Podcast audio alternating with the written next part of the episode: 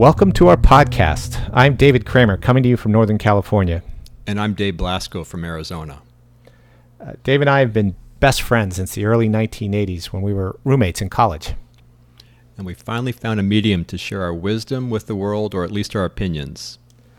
Between us, we have two engineering degrees, two master's degrees, and economics degrees, 60 years of work experience, and I believe between us, we have filled out 10 tax returns in the last 30 days.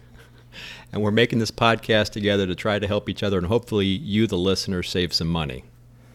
All right. We're uh, having a few technical difficulties this morning because uh, we took a break. Uh, sort of unintentional, but uh, we were on vacation for a week, which is hard to catch up from. And then last weekend was a bust for me because uh, I had to fill out all those tax returns we were speaking of. And I tell you, today it feels like I've never done a podcast before, getting back in the swing of things. Yeah, so last weekend I was pretty proud of myself because uh, uh, for the second year in a row, I got my taxes done early. They were done by 10 p.m. on April 14th. That's pretty awesome. You have until midnight on April 15th. Why getting done so early? Exactly. Though up until about 9 p.m., I was thinking about filing an extension. Ah, but you got them submitted though. I did get them submitted. Um, and oh, I'm kicking myself because there's really no reason why they couldn't be done in February, except for uh, kind of rare occasions of people who are in partnerships that have K1s. Uh, everybody else has received their W 2s, et cetera, 1099s by the first week in February or so. So you could sit down and crank them out there. Yeah, I um, I always try to rough them out basically end of January, early February, just to see if I owe money and get some sense, so I I know. And if I uh, find out that I owe money, I'll just probably set them aside and work on them later because you're going to pay on April 15th anyways. If I'm looks like I'm getting money back, then I'll usually try to crank through them and finish them because hey, I'd like to get that money back which makes sense. Almost every year I end up paying, uh, so um, I probably use that as part of the excuse for my procrastination. But there's no reason not to to fill out the tax returns and then just sit on the check until the 13th, 14th, or 15th. Yeah, it's it's just I'd like just to know what's going to happen because some years I've paid and um, some years I'm getting money back. I always try to rough it out so I'm pretty close. My goal is to be within about 500 bucks. And I've made that some years, and some years I've not made it. Uh, out here, pretty consistently, I have to pay federal and get a refund from the state. And uh, it's never that much money that it felt like worthwhile to tweak the the W fours. I think that set up your withholding, because um, it uh, makes me feel better uh, about paying the federal tax if I if I'm getting that little refund from the state. Gotcha. Yeah. I, I, do think for our listeners, though, every year I, I, will take some time and tweak my W 4s. I've had to do it recently. Um, like I said, I, I try to get within 500 bucks, and I do my mom's taxes this year. Believe it or not, I got within six dollars between federal and state, and they were very low numbers. One was oh, one was refund. I generally don't get that close, but um, uh, as you know, I've got a couple kids, and one of my uh, my oldest daughter, or one, my only daughter, I have two kids. My daughter came off my taxes because she's 26 years old. So a couple years ago, she came off my taxes. She's no longer a deduction, and I failed to make that change from my W-4. And so a couple years ago, I owed, and I was surprised how much you know I owed. Um, so for listeners, I think it's good every year to think about, you know, do you need to tweak your W-4 if you're that far off in your taxes, if you will. Yeah, and uh, last year was uh, last year being 2018 was kind of a special year because of the uh, recent major changes to the tax code, and um, I definitely think that the federal government intentionally under withheld as a, as a trick to make people think that their taxes went down more than they did. Gotcha. Yeah. And then, you know, some people like, I know a lot of people, you probably know people like this that like to get that big federal refund back. It's almost a forced savings, if you will. So, you know, I don't, I don't think that's a generally a good idea because you could be earning interest on it theoretically. Um, but a lot of people like that back and look forward to getting that check back. I know people that use it to pay, say, their um, real estate taxes every year. Yeah, I agree. Um, and intellectually, it's absolutely correct. You should have the use of the money, not give an interest-free loan to the government. Uh, and when I say you, I mean the general you. You, Dave Blasco, as a, a devoted Democrat, should voluntarily pay taxes because you think government is better at spending money than we are. oh my goodness sakes! It, it um, I think you're better off having it in your own pocket and and uh, uh, earning earning earning interest for yourself. Even though interest rates are pretty low, you can earn something on that money today. So so Kramer, tell me. Um, I've always done my taxes myself, even back in the pen, paper and pencil days. I know you have done it yourself some years, and you've gone to uh, a tax preparer. Tell me, like, what caused you to maybe go back and forth between those two situations? Well, when I first started working full time, uh, my father's accountant did my taxes f- for free as part of their service. And of course, when you're fresh out of school and you have nothing to deduct and uh, not that big a salary, um, and at the time I lived in, in the state of Maryland, which has very simple state taxes. They just take your federal tax, I'm sorry, your federal adjusted gross income and multiply it by a flat 7.5% at the time. So when I sat down to check what the accountant did, I said I could do this in the time it took them to uh, for me to check it. So I I waived it. Uh, I only had that going on for a couple years, and I stopped voluntarily because it seemed like a waste of time. And then that year, I moved from Maryland to New Jersey, where I was working in New York City. Uh, and I found myself on April 14th trying to fill out tax returns federal, state for Maryland, state for New Jersey, state for New York, and city of New York City, and uh, kicking myself for thinking I was so smart. It was a giant pain in the butt.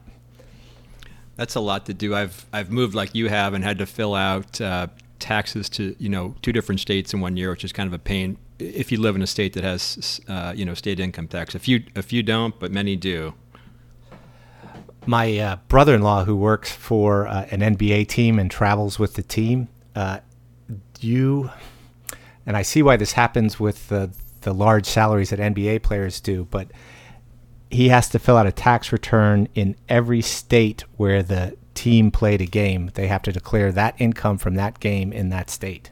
Wow, I never thought about that. That's mind-boggling isn't it? So it's I think it can be dozens of uh, returns. The the team pays for it uh, as part of his package because they have to do it for all the players, obviously. But uh, doesn't seem like we're adding a lot of value to the world by making people fill out ten or fifteen tax returns. Huh, that's interesting. That really, I mean, that I never knew that. That blows me away because it's um, you have when you have that cross state thing. You know, if you earn, I moved from Ohio to um, Tennessee. Tennessee doesn't have a state income tax, but I'm trying to think. Um, uh, I remember you declared that part of the income that you earned in Ohio and pay Ohio tax, but the income that you earned in Tennessee wasn't subject to Ohio taxes. You know, rather complicated if you had to do that for every state that you played a, ba- a basketball game, and that's wow, that's mind-boggling. Right, because yeah, so but you think about the payroll that you have sitting on the bench there. Your average NBA player makes more than a couple million dollars a year, so there's probably a good million dollars of payroll just for the one game. So the state doesn't want to give that up. Hmm, interesting, huh? But while that's pretty interesting for the you know for the for the average person, I think I would really encourage the average person to go out there and try their own taxes, especially with today's modern tax software. It is so easy. Um, I think anybody can do it, and uh, I'll tell a story. I just helped my uh, sister do her taxes for the first time ever. She normally pays someone 150 to 300 dollars to do her taxes, and she did her taxes for the first time. I was just kind of sitting in the room looking over her shoulder, but she essentially did it in a little over an hour, about an hour and seven minutes, and she was um, feeling that was too hard to do and, and her comment was you know when these tax softwares take you through step by step it's actually pretty simple and sh- she thought it was a lot easier than it was going to be. So I think it's something that the average person, if you're an employee, you know, you might earn a little bit interest from a bank account. You might have maybe own some stocks outside of um, a retirement fund. You have to declare those uh, dividends, but it's it's not really that hard once you do it. Yes, I agree. the The tax preparation software, and I, I use TurboTax, um, eh, which is I think the the most popular one. Does go through line by line and ask you questions, and if you use a paid rep- paid preparer, they have to ask you exactly the same questions. And the official ones use a paper form or an online form, but they just made it up for their few clients, um, and so they can't do it as well as Intuit does with uh, you know hundreds and hundreds of hours programming a user interface. Yeah, I, I agree, and you know, uh, I will do my own. Um, I'll do my my mom's, which is fa- hers are fairly simple. Um, my, both my children have to fill out tax returns, and my 22 uh, year old son did it himself. Again, this year he did it by himself. I sat in the same room. Um, I will say, I, I my daughter, who's a graduate student, that's a little bit trickier because the um, rules around grad students aren't really super well defined, if you will. So we sat and looked at we've looked at her taxes now for the past couple years. I think that's actually her taxes are trickier than my taxes are in that respect. But um, she's done her taxes, so I've got both my kids doing it um, who are in their 20s, and I um, helped my sister do it for the first time ever, and I think she was really pleasantly pleased how how much easier it was, and save yourself you know maybe 150 300 bucks depending on the year. Yeah i mean as i understand the law if you as long as you don't conceal your income you report all your income if you make a mistake you're subject to penalties and interest but it's not a crime. So if you in good faith try to fill it out eh, irs isn't going to come drag you out of your house and I think a lot of people, I, I know I'll, I'll use my sister because I think a lot of people worry about that. And you're exactly right. You, shielding income is going to get you in, in a lot of trouble, if you will, or not declaring income is going to get you in a lot of trouble. But if you make a good faith effort, and these programs are so simple, they're going step by step by step. Um, and many of them have a guarantee that if you get audited, they'll they provide some sort of guarantee. I've never had that happen to me, so I can't speak to that. But it's fairly straightforward and I, I don't think you can really go wrong. Yeah, and it used to be uh, what one of the big flags that would get you audited were uh, just arithmetic errors, and the software doesn't do that. It always foots every uh, every form that matches the connecting forms, so you don't have to flip back and forth and do it uh, do it by hand and, and confuse people and end up getting an audit just because you wrote uh, you made a decimal point error. Yeah, that, that is that is definitely correct. And and this year, the past few years, I've always bought my tax software, and I've used TurboTax. Uh, I've also uh, used H and R Block TaxCut uh, a number of years as well, and I think both are fine products. Um, but I know online this year, my you can do TurboTax for free, and there's about five different pieces of software out there you can do for free. My kids end up using uh, or my son used TurboTax, my sister used TurboTax, and um, re- really liked it. I, and I think it's uh, it could fi- that you could file your um, federal for free, and then I think they're making money by charging you to file state for like twenty bucks. So, you know me, I'm going to print the state out and send it in on paper. But if you want to get it in, you can pay twenty bucks and get it get it submitted for for uh, for twenty bucks electronically. Well, I bought TurboTax at Costco for $45. I bought it in January as soon as it was available and then left it sitting in the box next to my computer to make me feel bad every time I walk by. But I think I paid, I believe I paid $45 for it, which was the deluxe version that includes one state return and federal e filing. Uh, and then uh, in order to e-file with the state, they charged me twenty-four dollars and ninety-nine cents, which which I paid because that's where my um, refund was coming from. Mm-hmm. Um, but you're right; it would have saved me twenty-four dollars and forty cents if I had uh, uh, just printed it out and uh, mailed it. Um, but I did read, doing some research for this, that if your 2018 adjusted gross income was $66,000 or less, you probably qualified for the IRS Free File program, which was a partnership with them and H&R Block and Intuit and Liberty Tax and Tax Slayer, who I'd never heard of. Um, and that, according to the IRS, about 70% of the nation's taxpayers are eligible for that. uh, about 100 million people, uh, but only two and a half million uh, tax filers used it in 2017. So there's a for our uh, that, that for some of our listeners, that's a good option for you. Yeah, I think I think uh, that is definitely a good option. I was looking online before the podcast. There are five free programs. Uh, I'm noticing just reading off here: TurboTax, H&R Block, eSmart, Tax Act, and Tax Slayer, um, which I hadn't heard of until you just mentioned it. But I see it on I see it on the list of um, uh, free tax filings. I can't speak to which one will allow you to do the state for free. It seems like most of them earn their money by making you pay for state features, if you will. Um, yeah, and so it seems like there's roughly 150 million people filing their taxes. Um, I think our population is over 300 million, so that probably says something about average family size more than people avoiding this fun job of filing your tax returns. And but in 2017, almost 79 million of those returns were filed by a professional tax preparer, so more than half.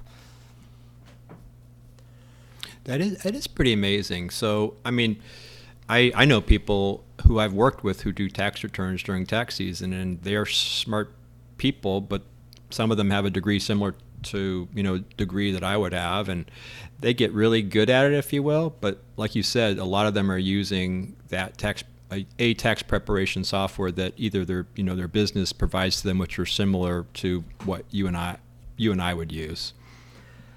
Yeah, um, it's been oh 10, 15 years since I paid a tax preparer now, but uh, I started doing it right after we bought this house, which was in 2000.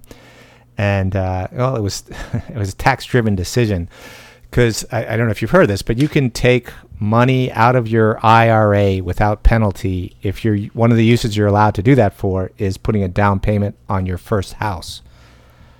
So I attempted to take advantage of that when I bought this house, uh, kind of being willfully ignorant because it turns out that that's true up to $10,000. So anything over that $10,000, you have to pay a 10% penalty and it's taxed as regular income. Mm-hmm. So I had a very large five figure tax bill that year. Um, Ouch. Yeah. And I was a little distraught. And uh, my wife said, Well, you're not a professional tax person. Why don't you pay somebody to to do that? So I, I, contacted my business partner at the time, recommended her preparer very highly, and I contacted her and and I said, hey, for if I paid you a partial partial partial fee, could you just review this and tell me if I made any big mistakes? And her answer was, "Well, I can't. My fee is six hundred dollars, and I use software to do it. So you can't just partially do the software." So like, okay, it was a big number, and um, she called me back a couple days later and says, "No, you're right. You owe that much money, and I feel bad for you, so I'm not going to charge you anything." Wow. so I learned a couple of things, and I ended up. At, she was doing at the time we had a partnership, and she was doing our business uh, taxes, and that gets a little trickier. And now I felt some extreme loyalty to her. She's a very nice lady, and um, so for the next three, four, five years, I had her do our taxes at about six hundred dollars uh, a year. Yeah, that's a lot. But I mean, I think it makes sense. In my opinion, if you're, I'm an employee. I don't really. I have, um, you know, earn a little bit of, of interest. But I think if you're in that situation, you should try one of these programs out. And what I would recommend to people is take your taxes out from your preparer last year um, and just compare the two because that's what I always do every year. Is I always look at last year's versus this year's. It helps me look to see if I've missed something important, and if things haven't changed dramatically for you, they should be you know similar. And the um, it's a good way to do like a double check, if you will. So if you're worried about it, try it. Compare it to last year. If it looks correct, go ahead and file. Yeah, if you work for an employer for a living and the vast bulk of your income is from your W two and maybe some 1099 type income from stocks or interest, you should absolutely do it by yourself. There's just not that much to deduct. And with the giant um, uh, standard deduction now, $24,000 or whatever it is for a, for a family, for most of the country, it doesn't even make sense to itemize because your home interest and the, uh, with a cap on uh, state taxes, there's, there's, there's no advantage to itemizing. Yeah, that's right. That's the big change this year. Is the uh, family deduction is twenty four thousand dollars, and like you say, most folks are not going to be able to itemize. Yeah, if you are self-employed, even as a as some kind of side hustle, then it gets more interesting. Uh, if you're deducting, then you're able to deduct home offices, some travel, education, and if you're not comfortable with that, then maybe it makes sense to hire a professional to help you with that. I, I, w- I would agree. So the advice I give people when I talk to them is, hey, if you're an employee like me, most of your income is from being an employee. You should try to do your taxes yourself. They are really not that hard. And I'll just use my sister as an example. I think she was, it was an eye-opening experience for her to do it, and just how simple it was with tax software. Because I think the thought of it, just listening to other people, was overwhelming to her. But when she actually did it, it was like, wow, this is really not that hard. And she did it in 67 minutes. Yeah, and even if you are self-employed, uh, maybe after having a professional do it for one year, you might do it yourself afterwards because then you'll have an old one that you can compare it to, have an idea of what's fair and what's not. And as an individual, you can actually be, you know, there's a lot of shades of gray in the tax law, and you might be more aggressive than a certified public accountant who has is required to be conservative. Mm-hmm. And like yeah. I'm repeating what I said before, but if you are too aggressive in your deductions, you just pay the taxes. It's not it's not a crime. Right, right. That's a, that's a good point. So I I say listeners go out and try your own taxes. I don't think you really have anything to lose. Compare it to your tax preparer the year before. If your income is similar and your life is similar, they should pretty much line up. And if you're getting kind of the same answer as your preparer got last year, then that's, that's just another check that um, you did it right. And I'm pretty sure that if you follow the directions on the program and step by step, you're going to get it right. Yeah. Um, and sometimes that helps you because as you do your tax return, you should be thinking about tax planning. Again, for your regular person, there just aren't that many deductions. But uh, TurboTax does prompt you, like, hey, if you make this donation, um, a contribution to your uh, 401, I'm not 401k, but your IRA, uh, you can deduct it off last year's taxes. And, and that's pretty valuable. It doesn't work for everybody, but it's nice to know you have the option. Yeah, or if you're going to make large donations, sometimes if you group them in one year, it's harder now. The twenty-four thousand dollars per, you know, for a couple, but uh, it's still a strategy that might work if you wanted to say donate in one year and group donations in one year rather than doing each year. Maybe do it every other year or something like that. Right. And on the other hand, don't get scared away by my uh, anecdotal quote of $600 for an individual tax return. Uh, according to the National Association of Tax Professional, the average cost for an individual return was $217. So, I mean, a couple hundred dollars for some peace of mind might be a good investment. Yeah, well, your taxes, but you had it's really your tax. You, you and your wife both work, so a tax preparer has to go through both of those and input both of those, I guess. So it's maybe like doing taxes for two people potentially. That's a good point.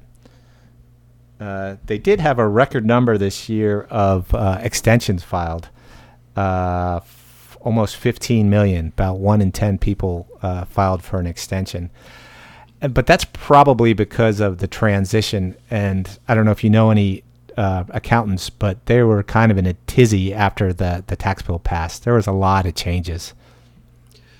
Yeah, it's a good point. I, in Arizona, the final Arizona um, uh, tax rules weren't really in place, I think, until was it March, because there was still some tweaking going on because of the federal tax rule rule changes.